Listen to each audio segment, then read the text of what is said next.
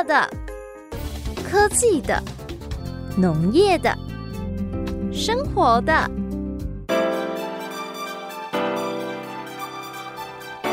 欢迎收听快乐农播课。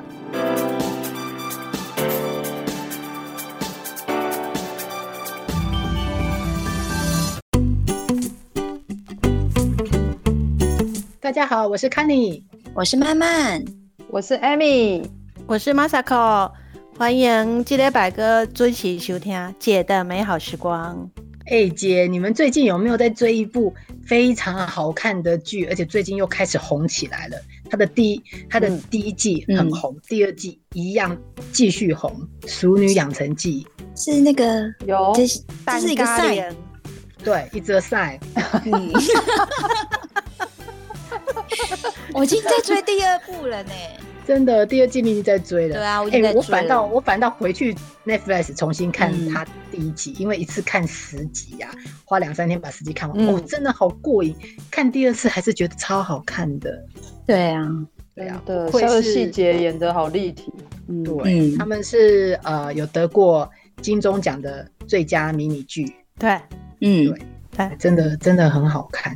哎、欸，你们觉得里面啊，其实每个桥段都好有趣，因为他就是在演一个六六年级的女生嘛，嗯，就是姐的这个、嗯、姐的这个时候的女生，所以它里面有很多是、呃、事情啊、经验啊、生活体验都跟我们产生很大的共鸣。对对，哪一个桥段你觉得最有印象？有蛮多的哎、欸，我自己最喜欢的是他阿嬷在跟嘎铃讲。嗯，这个争吵的重要的那一段，真的超级无敌有效的。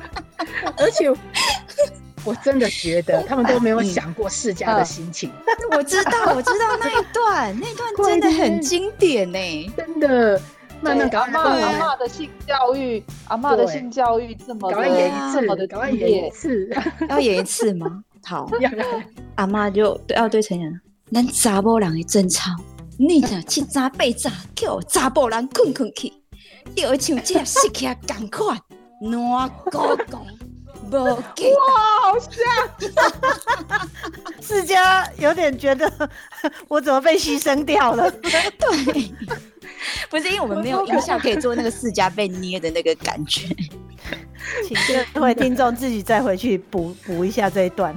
对啊，世家拿来捏掉那个，哎、欸，那个视觉的震撼真的很大。你想，他不捏橘子，不捏苹果，不捏一根香蕉，对不对？捏一根香蕉蛮奇怪的、嗯，那那旁边阿公可能会有一点不舒服。世家整个都暖勾勾，哎、欸，跟他这句话讲的真的暖勾勾不 get 的。对啊，可是阿嬷为什么这么重视嘎铃？要看重婚前守贞这件事情，就是贞操这件事情，是因为啊，阿嬷自己也没有做到，你知道吗？失去才知道这件事情的可贵。人都跟你讲我，你两个呗。阿嬷好怨念哦，就是我看那段真的是超爆笑的。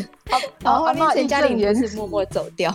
对啊，对啊，阿嬷义正言辞看了阿公一眼，然后阿公心虚。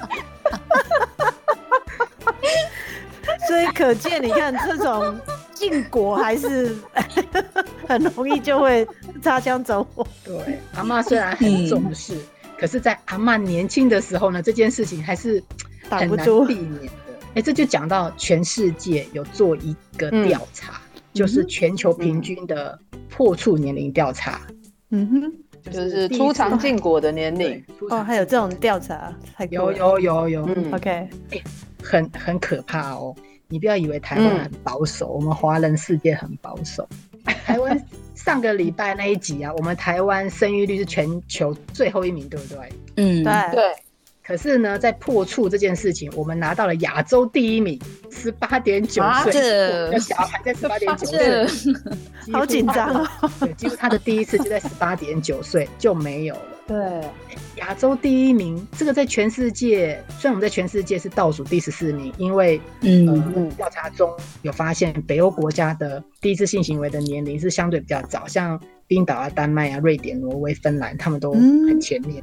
嗯、OK， 人家嗯 ，even 连美国也都在呃十八岁左右，嗯，所以其实我们的 十八点九 岁其实在亚洲里面是第一，比什么泰国，所以我以为不要以为泰国人家那地方很热又很热情，有没有？人家好像性泛滥这样子，没有，人家没有，人家还真的比我们晚晚了一点。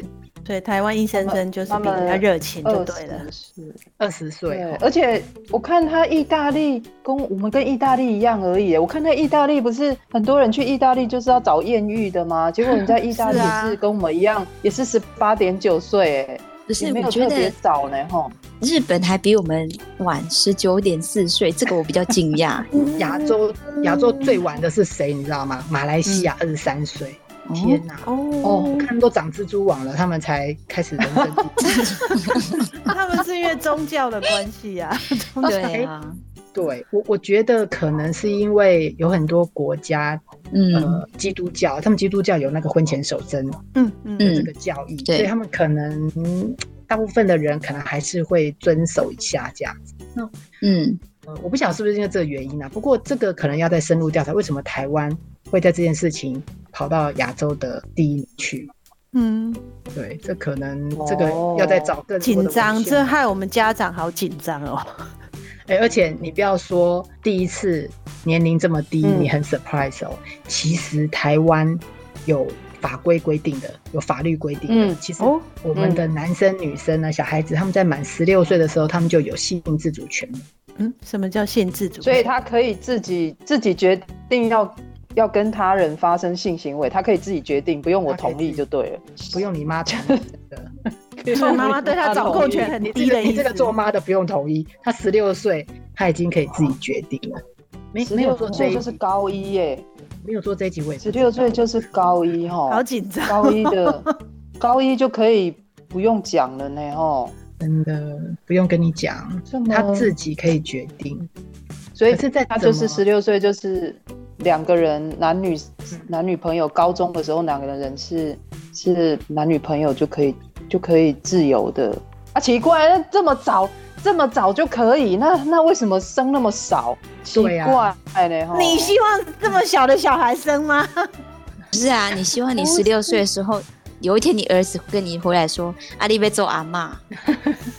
不”不对，不太恰当吧？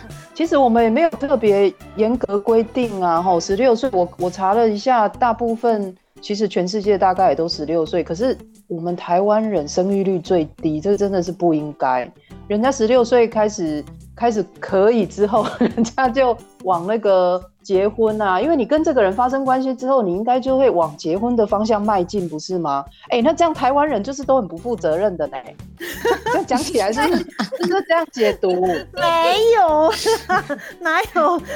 应该没有说一定台湾人是怎么样，台湾人是身心分离，台湾人是身心分离，人家外国人是是就是可能跟这个人发生过关系，然后几年后人家就往那个往那个结婚生小孩的路啦。很多很多国家都二十几岁就就已经成家立业了、欸，哎，就是就至少先成家嘛。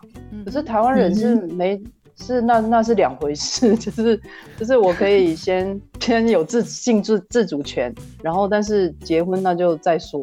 哦、这个这个可能要再深入的研究一下，不然你看像日本，日本的合法性交年龄是十三岁，那不是更可怕？很低，天啊，很低哎、欸，对啊，三十三岁国中哎、欸，对，他们从国中知道什么？他们从一九零七年有这个。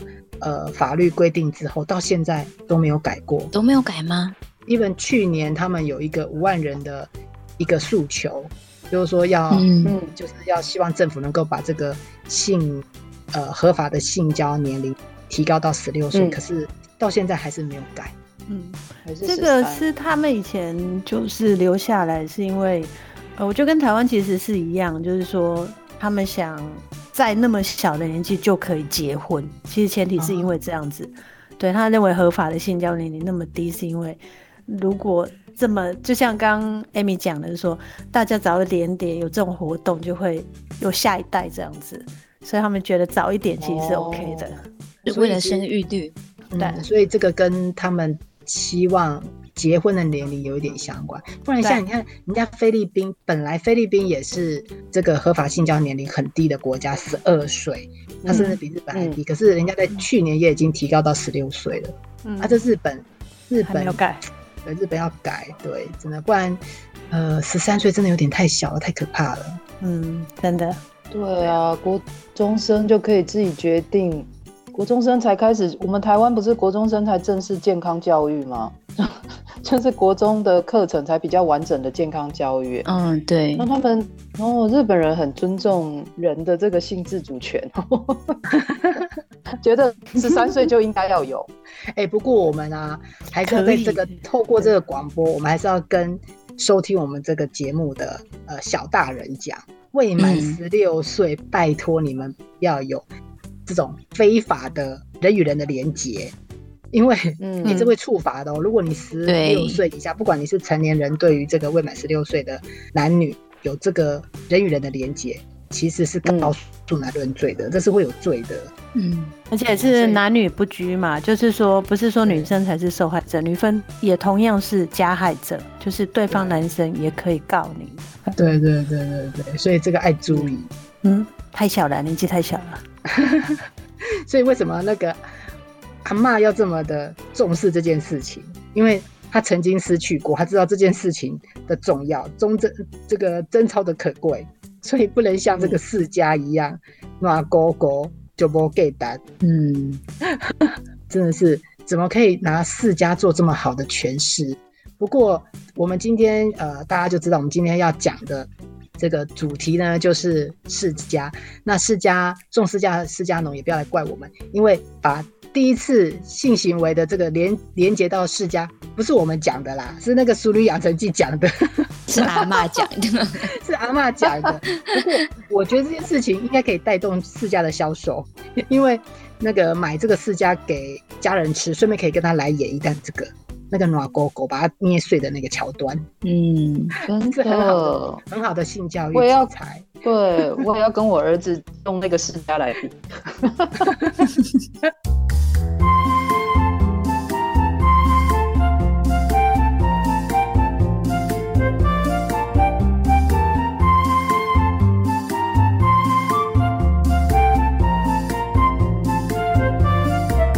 好，我们来上英文课 Lesson One。你们知道世家的英文怎么讲吗？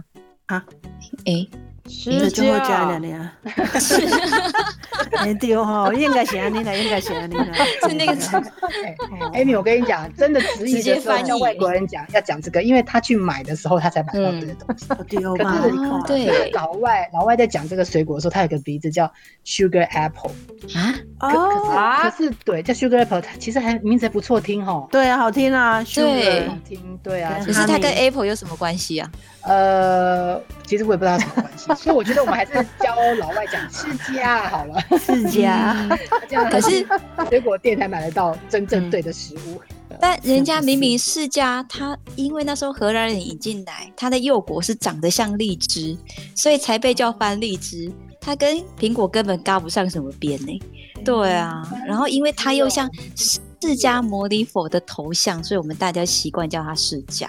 然后它是原产于呃热带美洲那一边的。那我们台湾目前最大的品种就是、嗯、呃大木释迦啦跟凤梨释迦，这个你们就比较知道吧？啊，嗯，对，大木释迦就是可以不用刀子切，凤梨释迦就要刀子切。嗯、对对对对。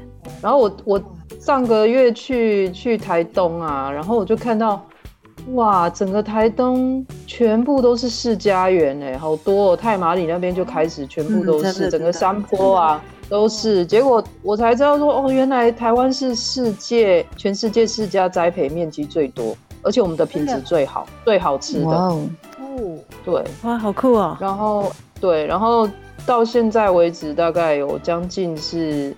将近快要六六千公顷，就是六千甲，对， okay. 其实种很多哎、欸。我觉得对我对于我们西部来讲，好像对于释迦树比较陌生，可是台东那边就很多，而且它外销很多都是外销。Oh. 台湾其实因为它它很它熟得很快，它很快就软掉了，就是像刚刚讲那个软烂了就没价值，所以它它它硬。它硬邦邦的时候它够大，然后硬硬的时候它就要就要赶快外销。嗯，哦，哎、欸，六千公斤，然后出口很多哎、欸嗯，那那我们、啊、我们也没有吃到这么多，它它都全部外销吗？就三分之三分之二，大部分如果外销的话，就是蛮多都是销到中国大陆啊、嗯，然后新加坡，还有销到加拿大。哇，太酷了！哇，不知道是加拿大的华人比较多，还是加拿大人也喜欢吃释迦？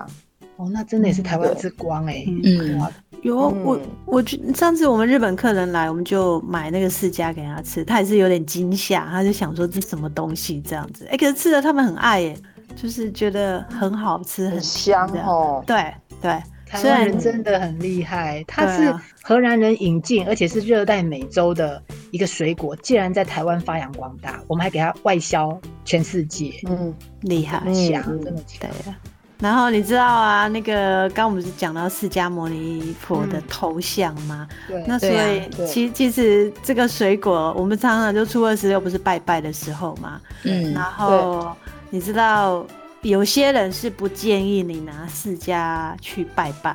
那大概应该可以可以猜测到什么原因吧？这么贵，看来算蛮高级的水果，不能拜哦。啊，就啊但那个看得像很像那个某一个省的一个头。嘿啊，啊你你拜拜了，佮佮穷哪去，啊佮佮加了去。啊对，感觉就是很对，怪怪，大不敬，大不敬。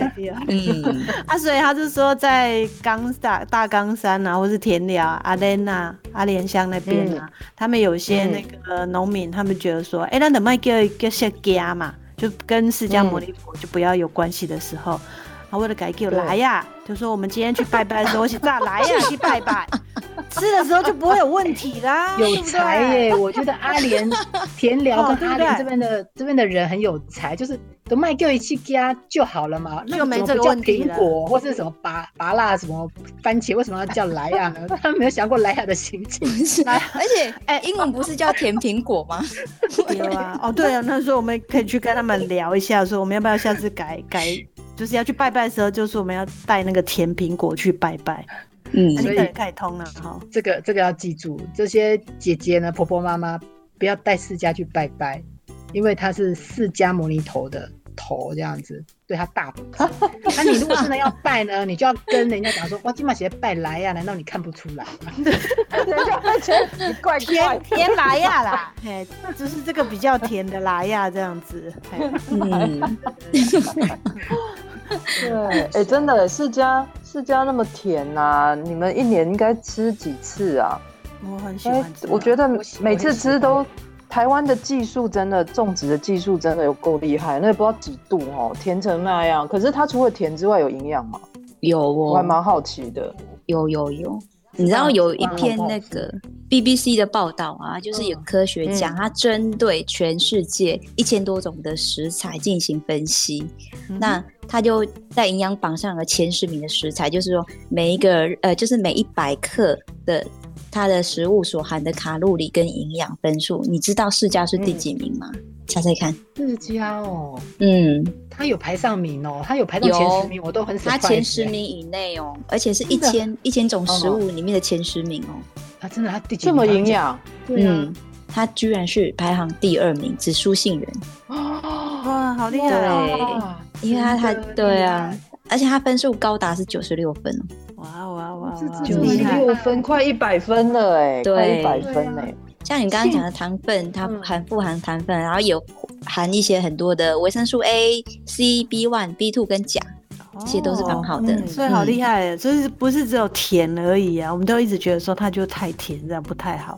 所以其实不是啦，哈，还是有很多营养的、嗯、哦，它的营养成分这么的高哦。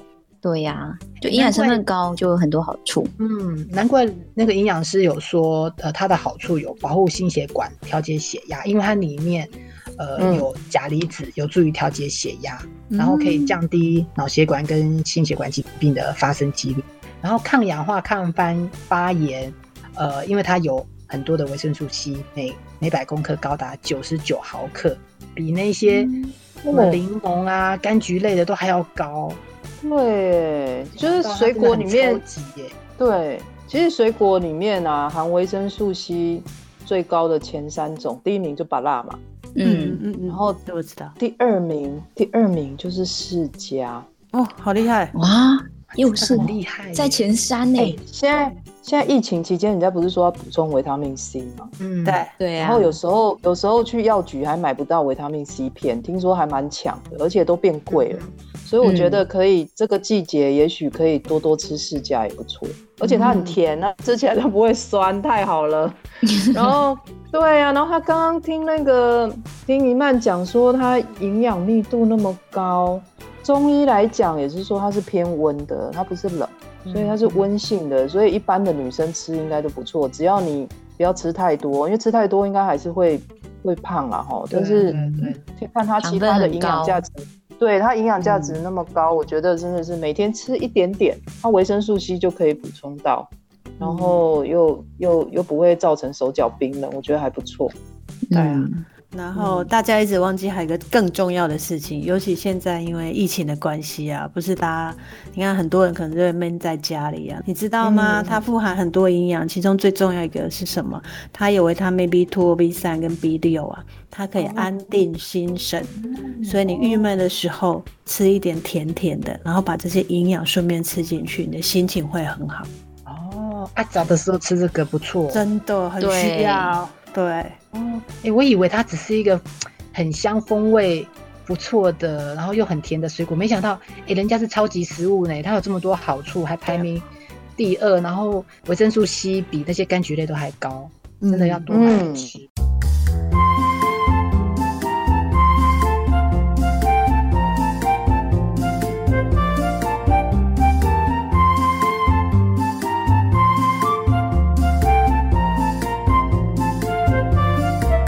我们要多买释迦来吃。释迦它的两个产季的都跟、嗯、都跟这个假期有关。第一个产季就是暑假的时候，嗯哼，夏天、嗯、大概七月一直吃到中秋节过后，嗯，其实都、嗯、这个是每年的第一个产季，就释迦可以吃。然后呢，再来就是春节放寒假的时候，十二月到二月的时候，也有一一段的产季可以吃。所以其实吃释迦的时间，其实在台湾还算是蛮长的。嗯，那它又这么的营养丰富，其实我们算是呃有蛮长一段时间可以买到这么好的超级食物，释迦可以随时拿来补充我们的营养。嗯，蛮开心的。对啊，给加给加，不要紧哦。啊嗯，那这样子就有点问题了。实际上，哦，也还是要稍微注意一下。嗯，就是、嗯、比如说我们讲到说糖分这个，它营养成分虽然很高，可是大家应该都知道嘛。比如说，对，要控制体重的人，那你就要稍微注意一下了。还有另外一个，糖尿病的人就不建议吃太多啦，就是可能 你, 你一次吃一点点，然后分次吃这样。还有就是因为它是一个高钾的那个水果啊，释迦的钾的含量大概是苹果的 三点四倍，那所以呢，如果是慢性肾脏的患者，其实可能就不建议吃释迦。呃，对，所以还是要稍微注意一下啦。适量，这些人要适量哈、哦。对，然后甚至就是说有，啊、比如说你免疫力已经比较差了，然后有可能水肿，然后高血压，然后甚至你是抽烟啊，甚至外外食的人啊，那这些人就是反过来是特别适合吃的。就是说，尤其刚提到说外食的人啊，那你刚提到释迦是那个呃营养成分非常高，对不对？那所以外食的人，哎、嗯，蛮建议吃的哦。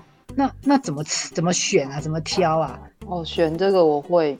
因为它甜，我很爱，所以，所以我我如果去台东，我都会都会在路边买，然后买回买回西部，我就一次就买好几箱这样。那我就会挑，其实哦，台湾台湾的那个种释迦真的很厉害，越买越大颗。以前对呀、啊，以前都比较小颗，我们小时候都比较小颗嘛，嗯，然后现在都好大颗哦、嗯。那选第一个你就看它，我们就是只能看外形嘛，你也不好意思手在那边像那个刚刚说你的那阿嬷拿起来翘这样，我觉得这样没礼貌，所以你就是先看它外形。其实，其实我这种人就是看外形大就好，就是大颗嘛，嗯，大颗，然后稍微稍微出一点点力就好了，就是硬的啦。真的是要买硬的，然后那个它不是会这样，就是这样一个一就是凸起来一块一块的凸起来嘛。其实那个越平均越好，就是不要太拥挤，就是大大的每一个每一个凸起来的部分都是大的啦、哦、它它这样的话它的甜度跟水分都会都会比较高，然后它不是凸起来的部分中间不是有有那个纹路吗？嗯嗯嗯，就是对对，就是好像一个小山一个小山中间有那个那个什么山谷啊河流那样，然后那个那个那个地方呢，它那个颜色呢就是要鹅黄色的颜色，它的熟度会比较好，对，它果肉会比较厚实。那你当然拿起来，你既然都把它拿起来，拿起来你就掂掂看嘛。一般水果就是越沉的、嗯、就是比较重的，那它可能就是里面就会比较比较水分也是高一点这样。嗯，嗯对。那它是后熟的水果啦，所以刚刚讲硬的，就是我们在买的时候最尽量还是要买硬的啦。对，然后你你你你回家才能放嘛。啊，你如果真的有时候我在水果摊，我也会。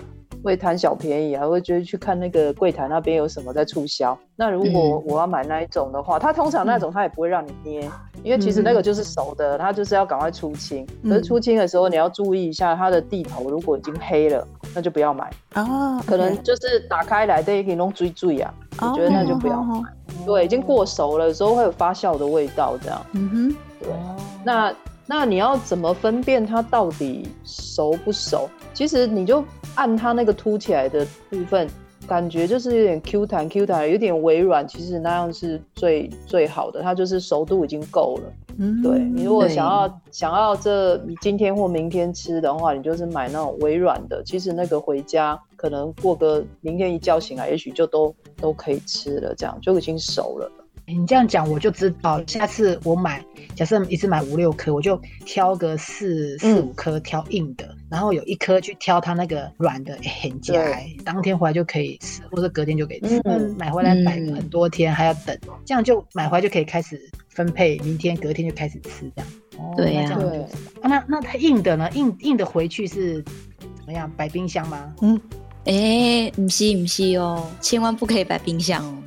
因为那个释迦它是比较属于更年性，呃，更年性的水果，它就是后熟的时候比较需要大量的氧气，它那个冰的冰箱它就没有那氧气，而且它也产生很多二氧化碳嘛。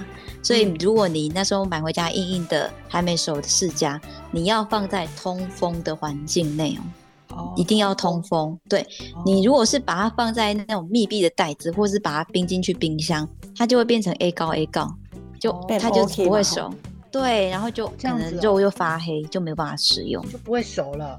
对，然后如果直接就是硬硬的时候把它冰在冰箱，它就不会熟了。变空，就一直一直都是硬的，一直没有熟。对，它就一直硬给你看。哦、这很重要哎、欸，这这要学起来。嗯，对啊。哎、欸、那那如果我等不及呢？就是如果它还是过一天两天，我真的第三天我就想要吃，它有什么催熟的方式吗？有有有。你就是在它的表皮上撒一些水，或者是用那个报纸把它包起来，那个就可以让它催熟嘛。嗯、对、啊，因为他们刚刚讲的就是稍微，它不能到完全密闭，但是用报纸稍微把它包起来，它就产生二氧化碳，那这样的话，它是可以做有一个催熟的一个作用。然后或者是让它供诶放在米缸或是冰箱上，因为它温度是比较高。嗯，对，嗯、我们家是放在温度比较高的部分，对啊，放在米缸米缸，对对对对对对对，所以不能放在冰箱里面，要放在冰箱的上面。对，因为冰箱上面是不是它就是有热气嘛？它这个是催熟比较快哦。但是如果说你一次，但是建议你一次的话，就是单独放就好。你可能一次放个一颗，不然你一次可能全部一起放的话，它一次熟给你看，它就来不及吃了。哦，哦这样子。对对对对，嗯。然后还有就是再来另外保存，比方说我们一次买一箱回去嘛，然后如果说一次里面有十颗，那你一样是放在通风处底下的话，大部分是可以放差不多 一, 一个礼拜差不多啊。嗯，嗯哦、那如果说你想催熟，就是用刚刚那个方式嘛。那后来如果说一次十颗，可能十颗已经有一些两三颗已经开始软了，你一次又吃不了那么多，你就可以把它放到塑胶袋里面。这时候你就可以把它拿到冰箱去做冷藏，嗯、这个时候才可以冰，这就可以放冰箱了。软、哦、的就可以放，软的对软的可以放，硬的还是不能放哦。然后如果是像那种呃。嗯，这样子你还可以存放差不多三到六天左右，可以延长你吃的时时间。那如果像那个凤梨释迦那个啊，你就可以先去皮，然后把它切块，然后放在袋子里面，可以冰到冰箱里面这样吃。听说吃起来就会比较像那个像在吃冰淇淋一样的口感，因为它本身自然就很甜。对啊，对，那应该很赞哦。嗯，对，下次可以试试看。哦，这个真的，我真的记得，我跟你讲，催熟的时候啊，一定要单独放。像我上次买了一箱回来，结果完全忘记，也是这样。前一天看它顶顶，第二天看它全部一起软给你看，买不起了，买不起。重点是我买的那个颗粒又蛮大的，所以那天我们大概就是还好，我们家人口众多，还有小朋友，我们大概六七个人一次这样子就把它解决掉。啊，那天真的是对，人家暗淡啊，对，没错。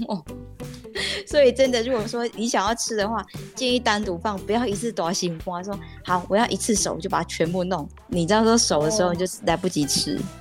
哦，对啊，嗯，哎，欸，这样子我真的今天这些经验真的很可贵耶，我我真的不想吃，嗯，我可能一买回来就先把它丢到冰箱里面去，想说这样可以放比较久。嗯，可是这个是错误的方法，要先放到室外通风处。嗯，对，如果你买的数量多，嗯，你就要把它分开一下，它不一次全部都一起熟，就很难消化。等到它全部都熟了，嗯，变软，你想要再保存，吃不了那么多那么快，再放进去冰箱。嗯，好啊，学到了。对，还有那个上次我们那个买释迦释迦农，他有教我们一个小 pebble， 就是我们如果收到嘛，不是都会闷闷的嘛，可以用先用电风扇先把它吹一吹，让它整个先通风，才不会这样子一直 okay， 一直都闷住。哦，对。系啊，翕掉诶，这也是一个小撇步，翕掉诶，对啊，好，好，这真真的是非常非常有用的一些，对啊，跟释迦有关的保存方式要学起来啦。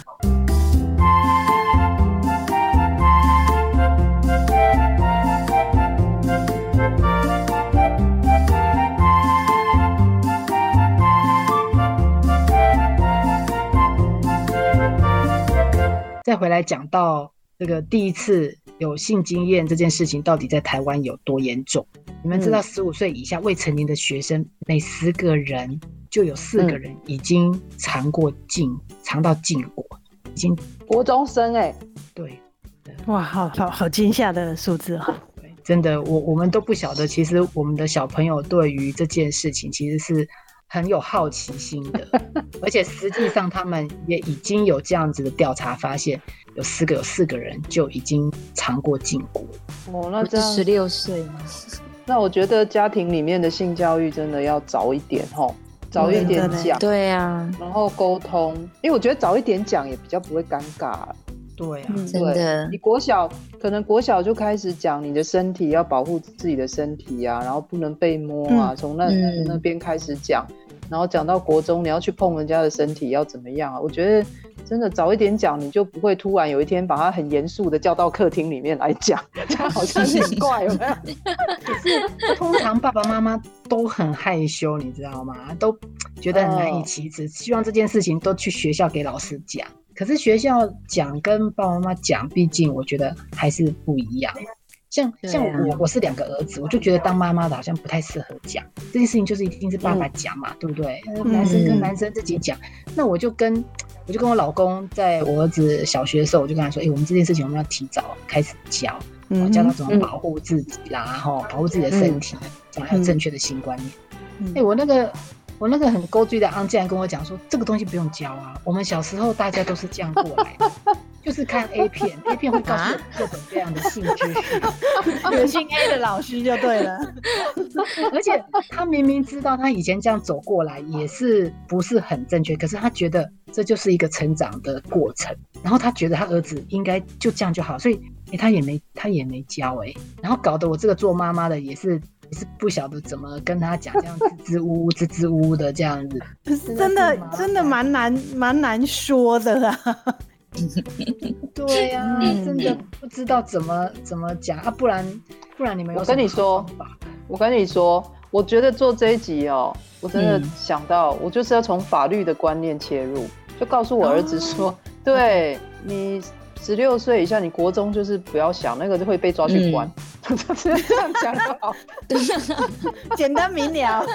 对，你们来关，所以我刚才想说，十五岁啊，不是十六岁才才合算合法吗？对啊，对，嗯，我可能我我可是我觉得应该要教啦，要教他们说国中应该怎么谈恋爱，可能就不要到牵手，哦，或者是你就是如果我有女儿的话，我就会教她说，你可能跟男生不要站太近。比如说一个手背的距离，嗯，你不要太近，不要不要营造出那种气氛，然后不要跟人家走到教室后面没有人的地方，就是写写情书啊，那种谈恋爱的方法我觉得有很多种嘛，嗯，然后有有那种爱情的感觉就好了，就是单独的那个部分就就是要少一点这样啊，我觉得那个那个部分要教啊。我我最近跟我那个大儿子，我大儿子比较大，我最近跟我大儿子有讲到类似的话题，我是跟他讲说，哎，欸，那个哥哥，你也知道妈妈就是很在乎在乎这个年龄嘛，吼，对啊，我都自称姐姐，真的，你不要让我太早当阿嬷，我真的会扛不起。我说你要怎么教，你要怎么谈恋爱，享受你的青春都 OK， 可是就是拜托这件事情，不要让它太早发生。可是他都大学生了啦，应该。根据对刚才的调查来说，那个比例应该很高吧？嗯，发生的对比例应该很高。大学生已经管不了了，我们，啊，我们现在管那个十六岁以下的，不要让它太早发生，不要被两个关了啦。因为那是非法的呢，那是非法的呢，警察没有啦。对，十六岁以上，也就是零用钱要给多一点，然后他可以去买安全措施，对不对？该有的安全措施，那个也不便宜啊，不便宜啊，但是。对，就是那个那一部分的零用钱要跟他讲，拿出五百块有没有？然后跟儿子说，这五百块你要舍得花。救急必要的时候一定要记得，该做的事情要先做。哎、欸，而且如果我儿子，我真的是极端哎、欸，我儿子如果比如说已经已经比如大学生好了，如果我就会真的认真跟他讲，你你爱到那样子，然后如果对方真的也。也不小心怀孕了，你就要娶她。我会这样认真跟我儿子讲，那个责任要有，爱的责任要有，嗯，不能只享受爱，没有没有扛责任。这恐吓就对了。对，我其实是恐吓啦，我也没有真的要逼他去搞外界，但是然后他可能对啊，是希望是这样。不过那种那种爱到昏头了吼，好像什么都都 OK 吼，所以 也, 也, 也不知道有没有恐吓的效果。我也我也是差不多用这种方法。我那个小的大的，我刚才就跟他讲说，妈妈不想那么，妈妈还想继续当姐姐，对。嗯，那小的，嗯，因为他有一阵子在养那个仓鼠，嗯哼，他说不想要照顾啊，不想洗啊，然后我我、嗯、我就会给他带到说，哎、欸，所以你知道照顾个小孩子有比这个困难一百倍。哇哦，他困难，我跟他拿那个摸不着头绪说，我妈为什么从仓鼠可以讲到养小孩？妈妈发生什么事的？是妈妈太厉害。你知道我言下之意吗？我不懂。哦，不只不只世家可以拿来当性教育的教材，那个仓鼠也可以，仓鼠都要来一下。仓鼠在旁边说：“你有想过我的心情吗？”天哪！可是像我都不知道，因为我自己其实我是这里面唯一有女儿，对不对？哎，对，你有女儿，嗯，对，事情又更复杂了。会，不过我跟我女儿还不错啦，然后我就会比较用比较正向方向跟她讲，我就说，其实你如果太太小的阶段发生这些事情，你的未来真的会受到很大的影响，因为我觉得你们这么小的年纪没办法承受，就像刚对 Kunny 阿姨讲的。那个一养一个小孩不是随随便便，就是就是你要去，就是你对他的责任是很大的。那我女儿其实是听了下去，嗯，她就说：“哎、欸，对我以后要当一个就事业很成功的人，所以我其实我不能够这么小的阶段就被这件事情打打坏了这样子。”哦，嗯，对，当然未来会，嗯，对，未来会跟她讲说你要随时自己带保险套出门这样子。哦，对，我觉得是必然的措施啊，因为我觉得直接破题耶。对，因为我觉得这个是必然的措施之一啊。对，因为你到爸爸，你叫他戴保险，他爸爸同意吗？爸爸的心情，爸爸说你有想过我的心情，爸爸的心情是什么就对了。爸爸说不可以啊，我女儿怎么可以呢？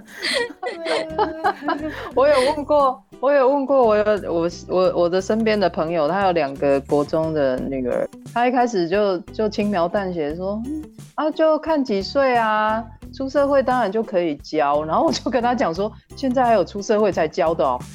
大家歌盲班就教了。然后然后他就在讲说，嗯，那他可能会问他女儿说，那他有了解对方，就是问他女儿，认真的问他，嗯，啊，你有认识你你对你男朋友的性格有了解了吗？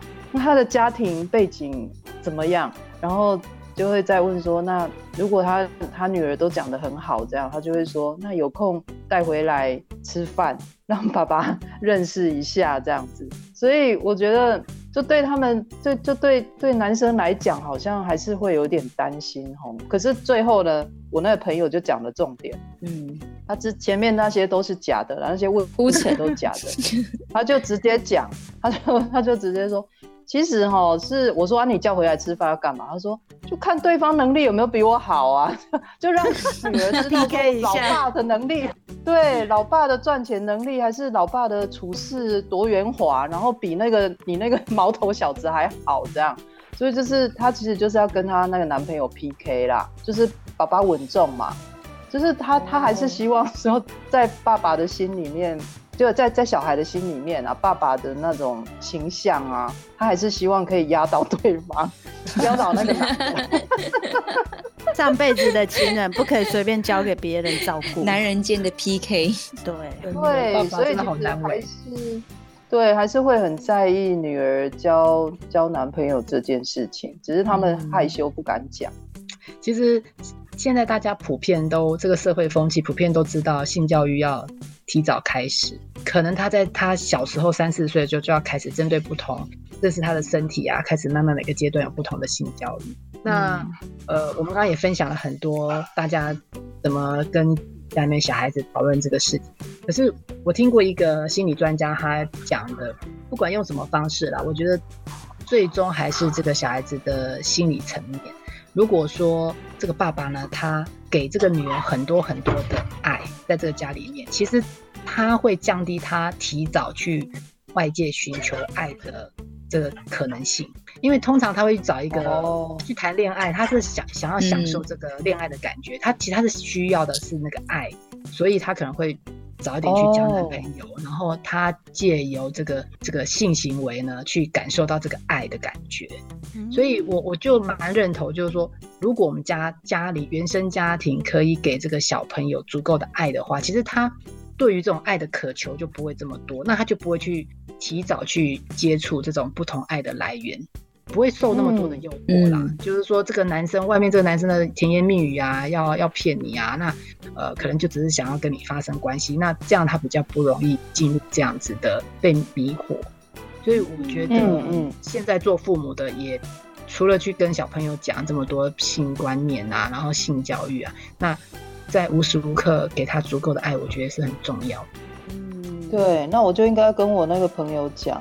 他如果不希望他国中的女儿就就交男朋友的话，就是要多关心女儿，让她这只觉感受到家庭的爱，这样子比较重要，对不对？很多爱，其实他应该在家里面就得到了满足，嗯，会比较理智一点。真的，古人不是说发乎情，止乎礼吗？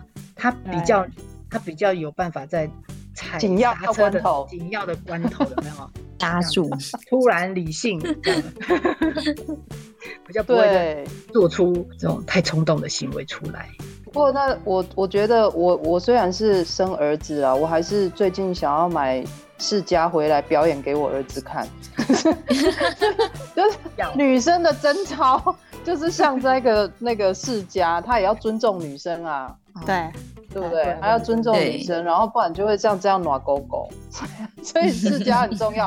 以后我看到世家都会有另外一种情感投射。暖狗狗就不好吃了。对啊，也是要几条比较好吃哈。世家世家不但这个营养第一名，然后他还可以三不五时吃世家的时候跟小朋友顺便来一个机会教育，贞操的重要，暖狗狗然后就不给大这样子。好。今天我们讨论这个议题呢，又又又好笑又很严肃哈。我们讨论起来，其实我们也是战战兢兢的，怕带给大家一些错误的观念。那其实我觉得这都是我们自己的呃家庭经验，我们的我们跟小孩子对应的生活经验，那提供给大家参考。好，那今天节目就到这边。